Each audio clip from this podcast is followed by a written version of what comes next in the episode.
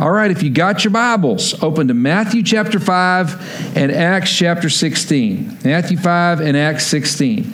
As you're flipping that direction, this is not an easy one today, all right? Uh, we are going to talk about addressing the unfair, all right? And we are in a city where I'm telling you, we address the unfair all the time. But to do it in a Christ like manner uh, is something that is very, very important. Now, I want to say this before we even get started, okay? The government's business is to help things be fair as much as democratically possible. For Christians, it's a different road. Our goal is Christ like perfection. The government will never achieve Christ like perfection. Amen? It's not possible. It's not a Christian government. In fact, even governments that have mostly Christian people, it's not a Christian situation that they're in. You got to know that what we are called to as disciples is different than what the government is called to. This is not a government issue, this is a you issue and a me issue. We got to address the way that we address unfairness. Are you ready? If you got your Bibles, Matthew chapter 5, we're going to start in verse 38. Uh, by the way, just as we get started, we're going to attack this from the other direction to get started. Has anyone ever done something that was above and beyond for you before? Any ever, anybody ever, has anyone ever done something that was above and beyond for you before? Uh, it's interesting because as we address the issue of unfairness, we also need to realize that the scales don't always balance. And even though they don't balance uh, in our favor always, sometimes we receive so much more than we ever could have hoped for. Sometimes we receive great grace, great mercy, great blessing when we did absolutely nothing to deserve it. Um, there have been many times in my life that that I've experienced this. Uh, and I'm the type of person, if you do something for me that truly is above and beyond, I have a vivid memory with those things. I think a lot of people, a lot of us are that way. But you remember very vividly when someone does something like for, that for you, but nothing like when my father was passing away. Um, there was a stretch where it all started with my father offering great mercy, uh, with him offering great blessing that was so far above and beyond. Uh, we had booked my dad to come and pray at the Capitol, but also to preach a revival at our church. And I'll never forget, um, Dad called us, said, Hey, this is a week before the revival. He said, The cancer's back, it's everywhere. And uh, he said, uh, Doesn't look like I'm going to live much longer. He would end up living uh, about uh, 25 days after that phone call. And uh, I remember I said, "Well, we'll cancel the revival again. In fairness, we'll cancel the revival, and uh, we'll uh, we'll move in another direction. We'll head down to Texas to see you." And my dad goes, "Like heck, you will." He said, "I'm coming to preach." Now, just for the record, he didn't want to miss out on that chance to pray at Congress. He didn't want to miss out on preaching the revival, but he also wanted to see the miracle. He knew that that would pour into me in the greatest of ways. And he, again, through physical pain, fought his way up here to be here. There was a church in Virginia uh, that helped us buy flight tickets so that my family and I could go back and forth to be with him uh, during those last weeks of his life. My friend Jason Blacklock, uh, the week before Easter, week before my dad passed away, saw that I was a wreck uh, and in rough shape. My family was staying back in Texas so that we didn't have to buy as many flights. Uh, but Blacklock, Blacklock boarded a plane at his own expense, bought a ticket last minute, flew in with me so I wouldn't have to be by myself. I mean, that was something I did not earn or deserve, but he gave it so willingly as a kind and loving friend. When people go above and beyond for us when we don't deserve it, we truly feel it on every level. Jesus is about to highlight that for us in Matthew chapter 5, verses 38 through 48. Now, here's what's interesting. A lot of times, these passages here, it's two passages that are preached separately, but it's all a part of the same thought that Jesus is having. Here's what it says Jesus says, You've heard it said that it's an eye for an eye and a tooth for a tooth. Stop right there for just a minute. Jesus starts off the whole discussion by saying that the world is built on a transaction, that you basically have these scales of justice, where again, if an eye is taken from you, you are allowed to take an eye on the other side. If a tooth is taken from you, you're allowed to take a tooth on the other side. These are transactional relationships that we have with the world. But look at what he says next. But I tell you, do not resist an evil person. If someone strikes you on the right cheek, turn to him the other also. And if someone wants to sue you and take your tunic, let him have your cloak as well. If someone forces you to go a mile, then go with him two miles. Give to the one who asks you, and do not turn away from the one who wants to borrow from you. You have heard it said, Love your neighbor and hate your enemy. But I tell you, love your enemies and pray for those who persecute you, that you might be sons of your Father in heaven. He causes the sun to rise on the evil and the good, and he sends rain on the righteous and the unrighteous. If you love those who love you, what reward is what reward will you get? Are not even the tax collectors doing that? And if you greet more than the others, or if, uh, if you greet only your brothers, what are you doing more than others? Now, this is where we get the, the point here. Do not even the pagans do that. Be perfect, therefore, as your heavenly Father is perfect. What Jesus has to say here, when you read it the first time, you go, So if somebody hits me, I'm supposed to let him hit me again? So if somebody steals from me, I'm supposed to just let him have everything? What Jesus is saying here is the difference between fairness and Christ like perfection. He says, if you truly are about the Father's business, the stuff is just stuff. The body is just a body. And as far as the world goes, the government is about trying to develop fairness in society. But for believers in Jesus Christ, we are about the Father's business. We are about his goals. And here's what's weird. He says, when we offer grace and mercy and patience when the other side doesn't deserve it, it causes the reward for us to be in heaven. It causes people to look inwardly and to try to figure out why we have behaved in such a way. If you're taking notes, write this down. Very little lasting life change comes from a transactional relationship. Mercy, love, Patience and faithfulness are a different story. The idea here is again, if we truly are about the Father's business, it cannot be something that is transactional in nature. Um, it begs the question how does a disciple address the unfair in a Christ like manner? And that's what we're going to tackle today. I'd like to ask us to stop for just a minute and to spend some time in prayer. Just one second, if we could bow our heads. With head bowed and eyes closed, nobody looking around. Father, we thank you for this day and for your blessings in it. We thank you for the way that you bless us. God, we love you so much and we are so grateful to be yours. Lord, I pray as we go through this study today that you would give us courage. I pray that you would give us strength as we navigate. And God, we can't wait to see the things that you have on the horizon. We love you, Lord. It's in Jesus' name we pray. Amen. All right, Acts chapter 16. Now let's flip over that direction as we address the big million dollar question today. How does a disciple address the unfair in a Christ like manner? Paul is going to do this like a master in the passage that we are about to read. Here's what it has to say. So we start off with what we've read last time. It's going to start off with Paul being treated deeply unfairly uh, in the passage that we're about to read. Look at what it says in Acts 16, verses 20 through 24 it says, They brought them before the magistrates and said, These men are Jews, and they're throwing the city into an uproar by advocating customs that are unlawful for us Romans to accept or practice.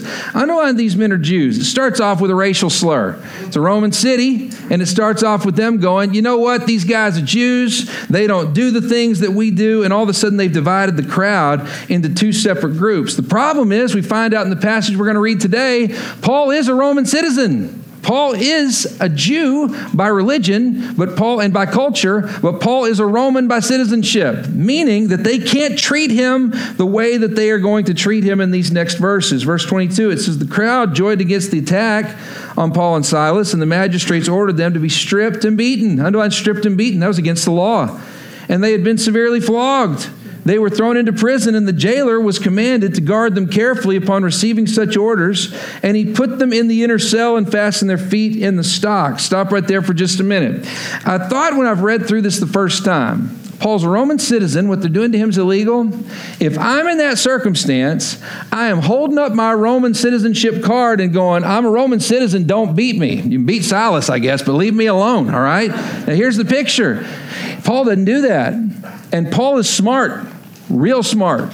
For some reason, he chooses, whether it's called by God or because the crowd was so worked up into a mob frenzy, he doesn't hold up the card. He waits on that for a moment and is able to prove his citizenship later. But right here, he goes ahead and he takes the hits. Now, this is not going to be a popular thing to say, but I'm just going to tell you anyway. We're not talking about fair, we're talking about Christ like perfection. If you're taking notes, how does a disciple address the unfair in a Christ like manner? Number one, take the hits. Take the hits. Now, some of you go, that's against every reason that I moved to this city and that I've come to DC. I want things to be fair. When it comes to the relationship that you have with others, with you lead blocking for someone else, be as fair as you possibly can be. But when you are being persecuted specifically for the sake of the gospel, Paul takes the hit even though he didn't deserve it. And before you sit there and go, well, that was great for Paul, but I don't know if that's great for me. There also is another person in Scripture who does that that's pretty famous, and his name was Jesus, all right? He took the hit that he did not deserve because he was taking our place and he was lead blocking for us. If you're taking notes, write this down. With the power and authority over all the universe at his fingertips, Jesus willingly submitted himself to humiliation and unimaginable pain. With the power and authority over all the universe at his fingertips, Jesus willingly submitted himself to humiliation and unimaginable pain. There are some of you in this room today who have gone through a relationship difficulty where someone in your life has been struggling, and I'm telling you, you're married to them, or you're dating them, or they're your best friend, or they're your coworker, and they have wronged you in a deeply terrible way.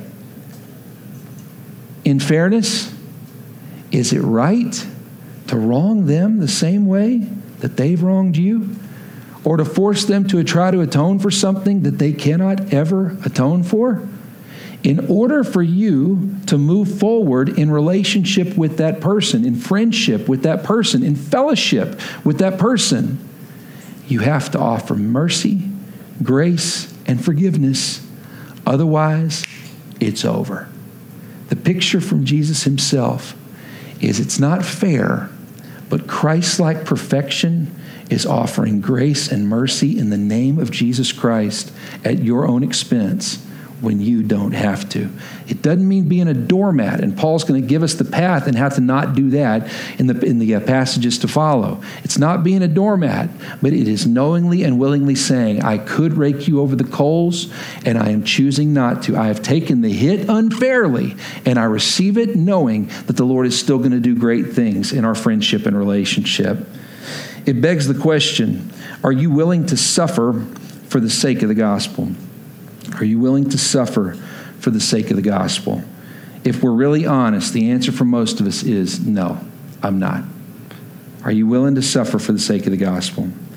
I played uh, football back in the day and I played weak side linebacker as my main position, but they forced us all to play offense because half the practice was offense, half the practice was defense when I was growing up.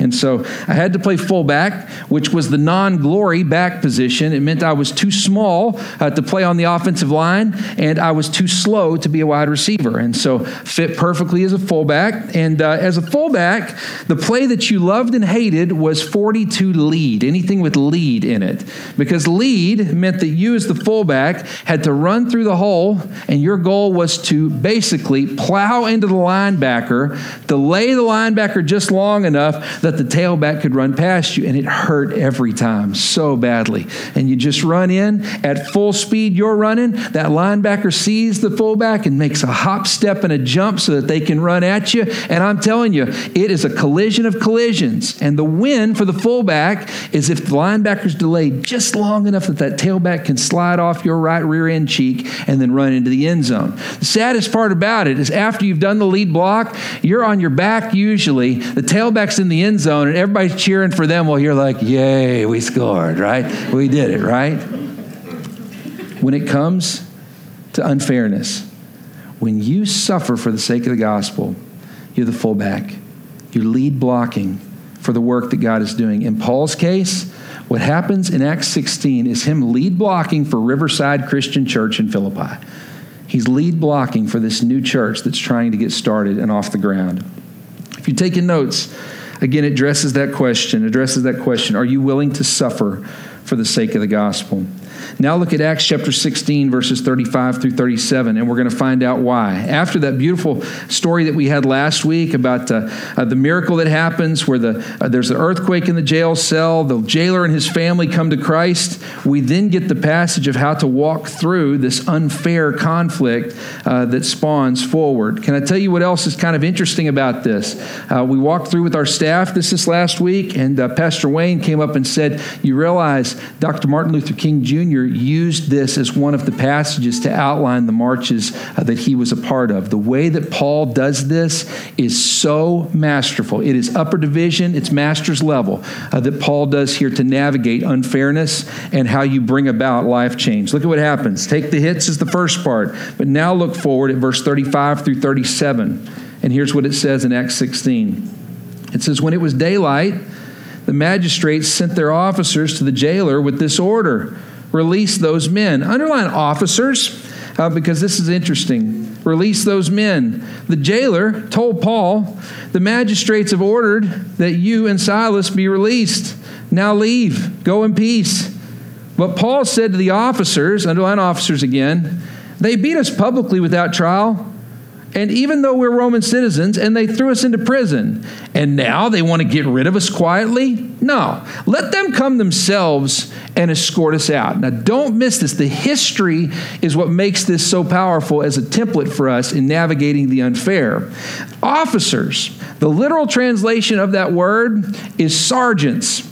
Matthew Henry says the sergeants were, quote, the men with the rods.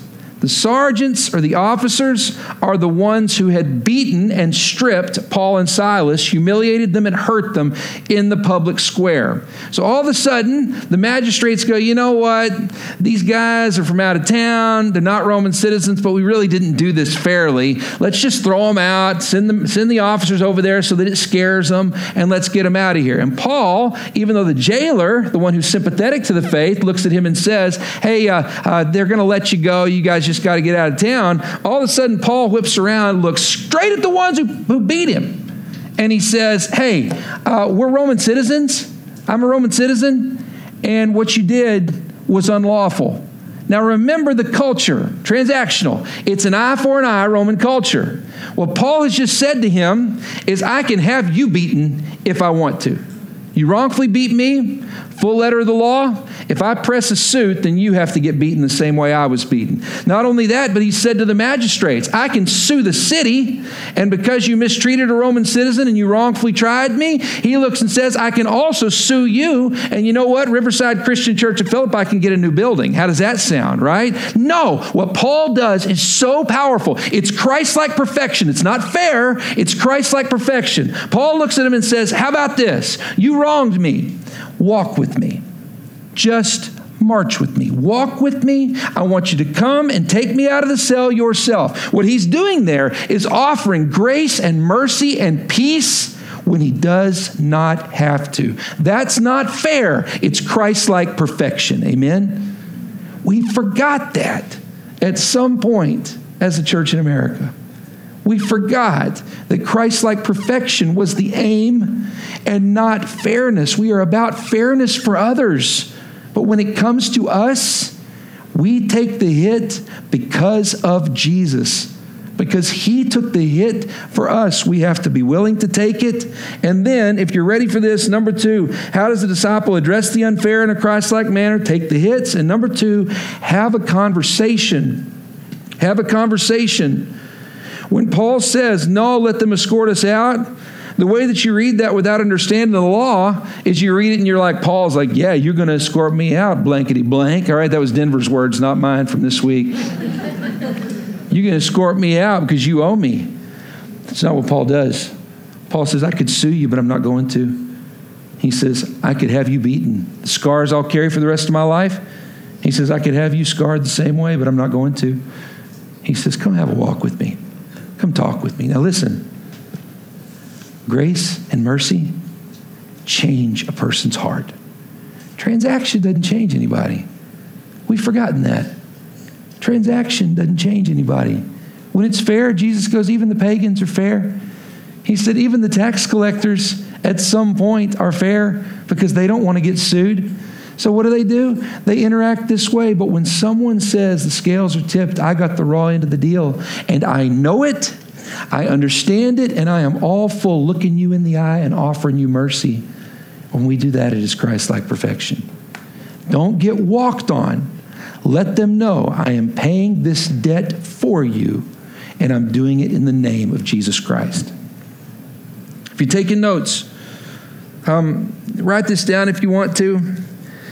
And some of you lawyers, I'm not trying to cut into your business here, all right? So just, just know that as you read it. Prefer conversation over litigation. Let me say that again. Prefer conversation over litigation. Now, there's some of you like, Zach, I got to eat, all right? I get it. I get it. There is time for litigation. But if when you have a problem at work, you have a problem at home, you got a problem with the HOA in your community, you got a problem with someone in your family over inheritance, look at me. Don't go straight to litigation. The Christian has a conversation first. It's Christ like perfection. You go straight to litigation. There's sometimes it's the only way. But for believers in Jesus Christ, it's not the first way. We don't prefer the litigation to the conversation. If you're taking notes, you can write this down too. Paul's goal is not to punish or humiliate his persecutors or even to elevate himself. He's letting the city officials know that the Christian faith is reasonable and not erratic. Me say it again.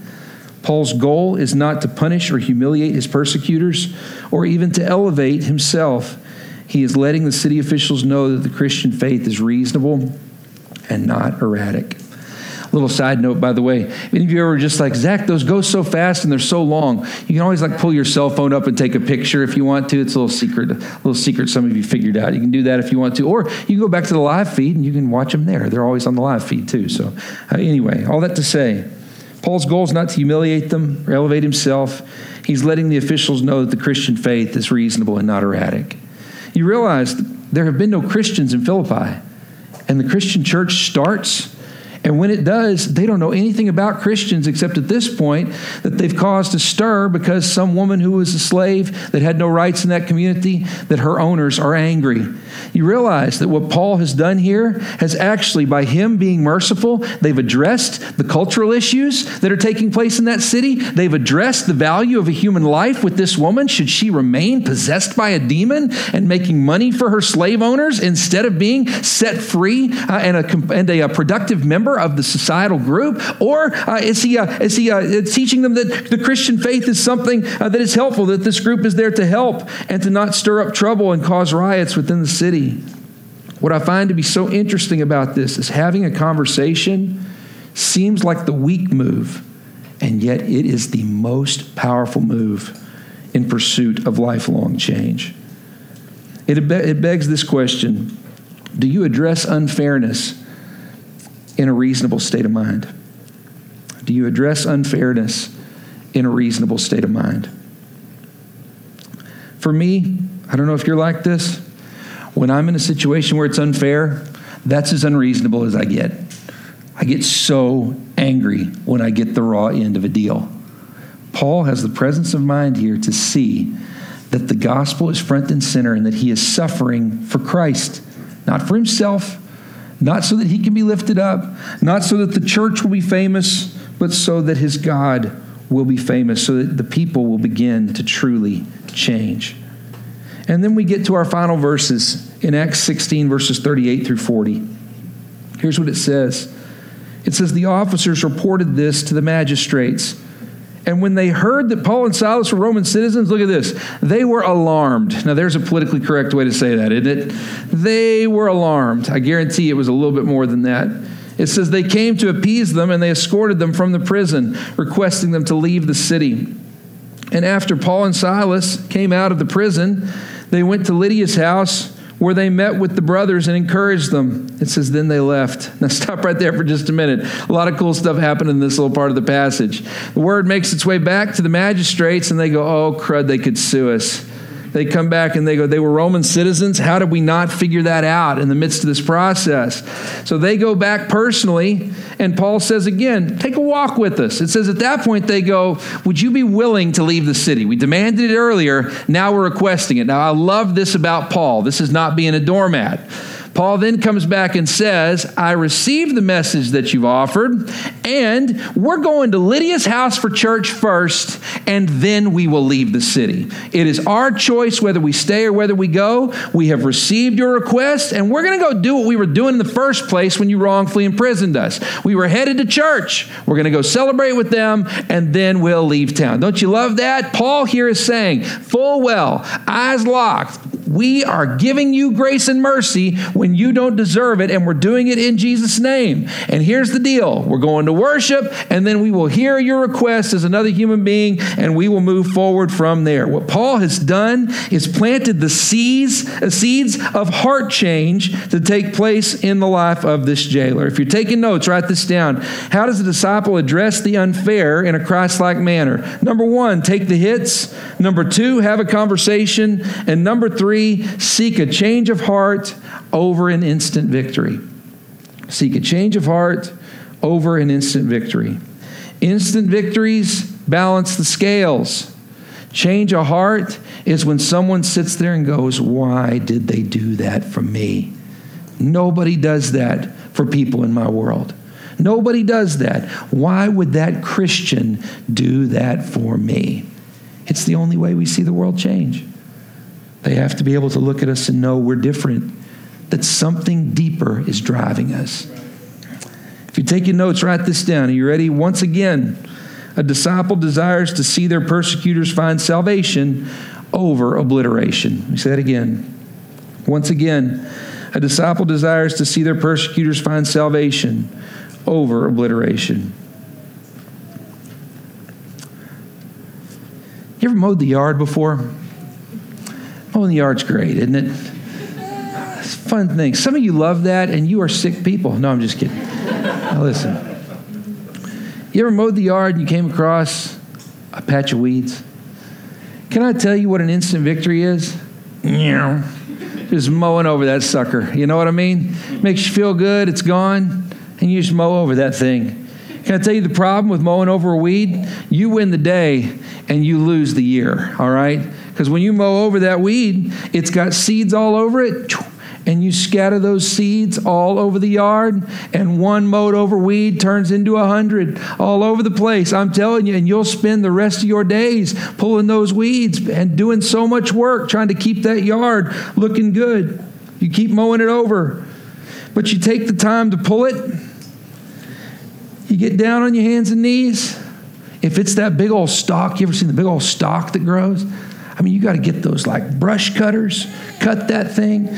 You got to get gloves on because you don't want to get stuck in your fingertips. But you take the time to really pull that weed, you got to get it up by the root. And when you do that, it starts off as a big old hole in the middle of the yard. But guess what? It's not going to spread any longer. Listen to me mercy, grace, Christ like perfection pulls the weed and it causes peace in the yard. We forgot that. And we just started mowing over each other. Whoever's in charge, we just mow over each other. And that can't be the way. It can't be the way. You pull the weed and it causes the rest of the world to look and go, man, they put in a whole lot of time. It must have been really, really important to them. And then they start to address themselves introspectively, and we see genuine change take place. It begs our final question today Is your motivation to elevate yourself or to glorify God? Is your motivation to elevate yourself or to glorify God? I love you guys so much, and I'm so proud to be your pastor. If we can figure this principle out, we will see God do amazing heart change in our city. If we don't, then we're just going to see a whole bunch of weeds strangle out any peace that the Lord could provide. You got to take the hit. You got to have the conversations, be willing to walk with people who've hurt you. That's hard, isn't it? You got to be willing to walk with people who hurt you. The Apostle Paul did it. King David did it. Do you remember when Saul, uh, when the King Saul was pursuing him? What does David do? He's got him dead to rights, cuts off the edge of his robe, And then finally, afterwards, when David could have killed him, become king, David has the presence of mind to realize if I mow over this weed, just other weeds are going to spring up. Someone in his house is going to assassinate me when I become king the same way that I assassinate him. So he stands in a field, waves the robe, and says, Hey, Saul, have a conversation with me. I'm not chasing you. Why are you chasing me? And do you remember what happens? Saul, who has built a raiding party to go and kill David, all of a sudden goes with grace and mercy that's been given to him. He goes, David, is that you, my son? Do you remember? He says, My son, to the man that he had brought a raiding party to murder. How does that happen? Because when grace and mercy are offered when they're not deserved, it causes someone to look inward and they see their own shortcomings and sin. And then, through the power of the Holy Spirit, they see Jesus. Is your motivation to elevate yourself or to glorify God? I love you guys. Let's bow our heads for prayer.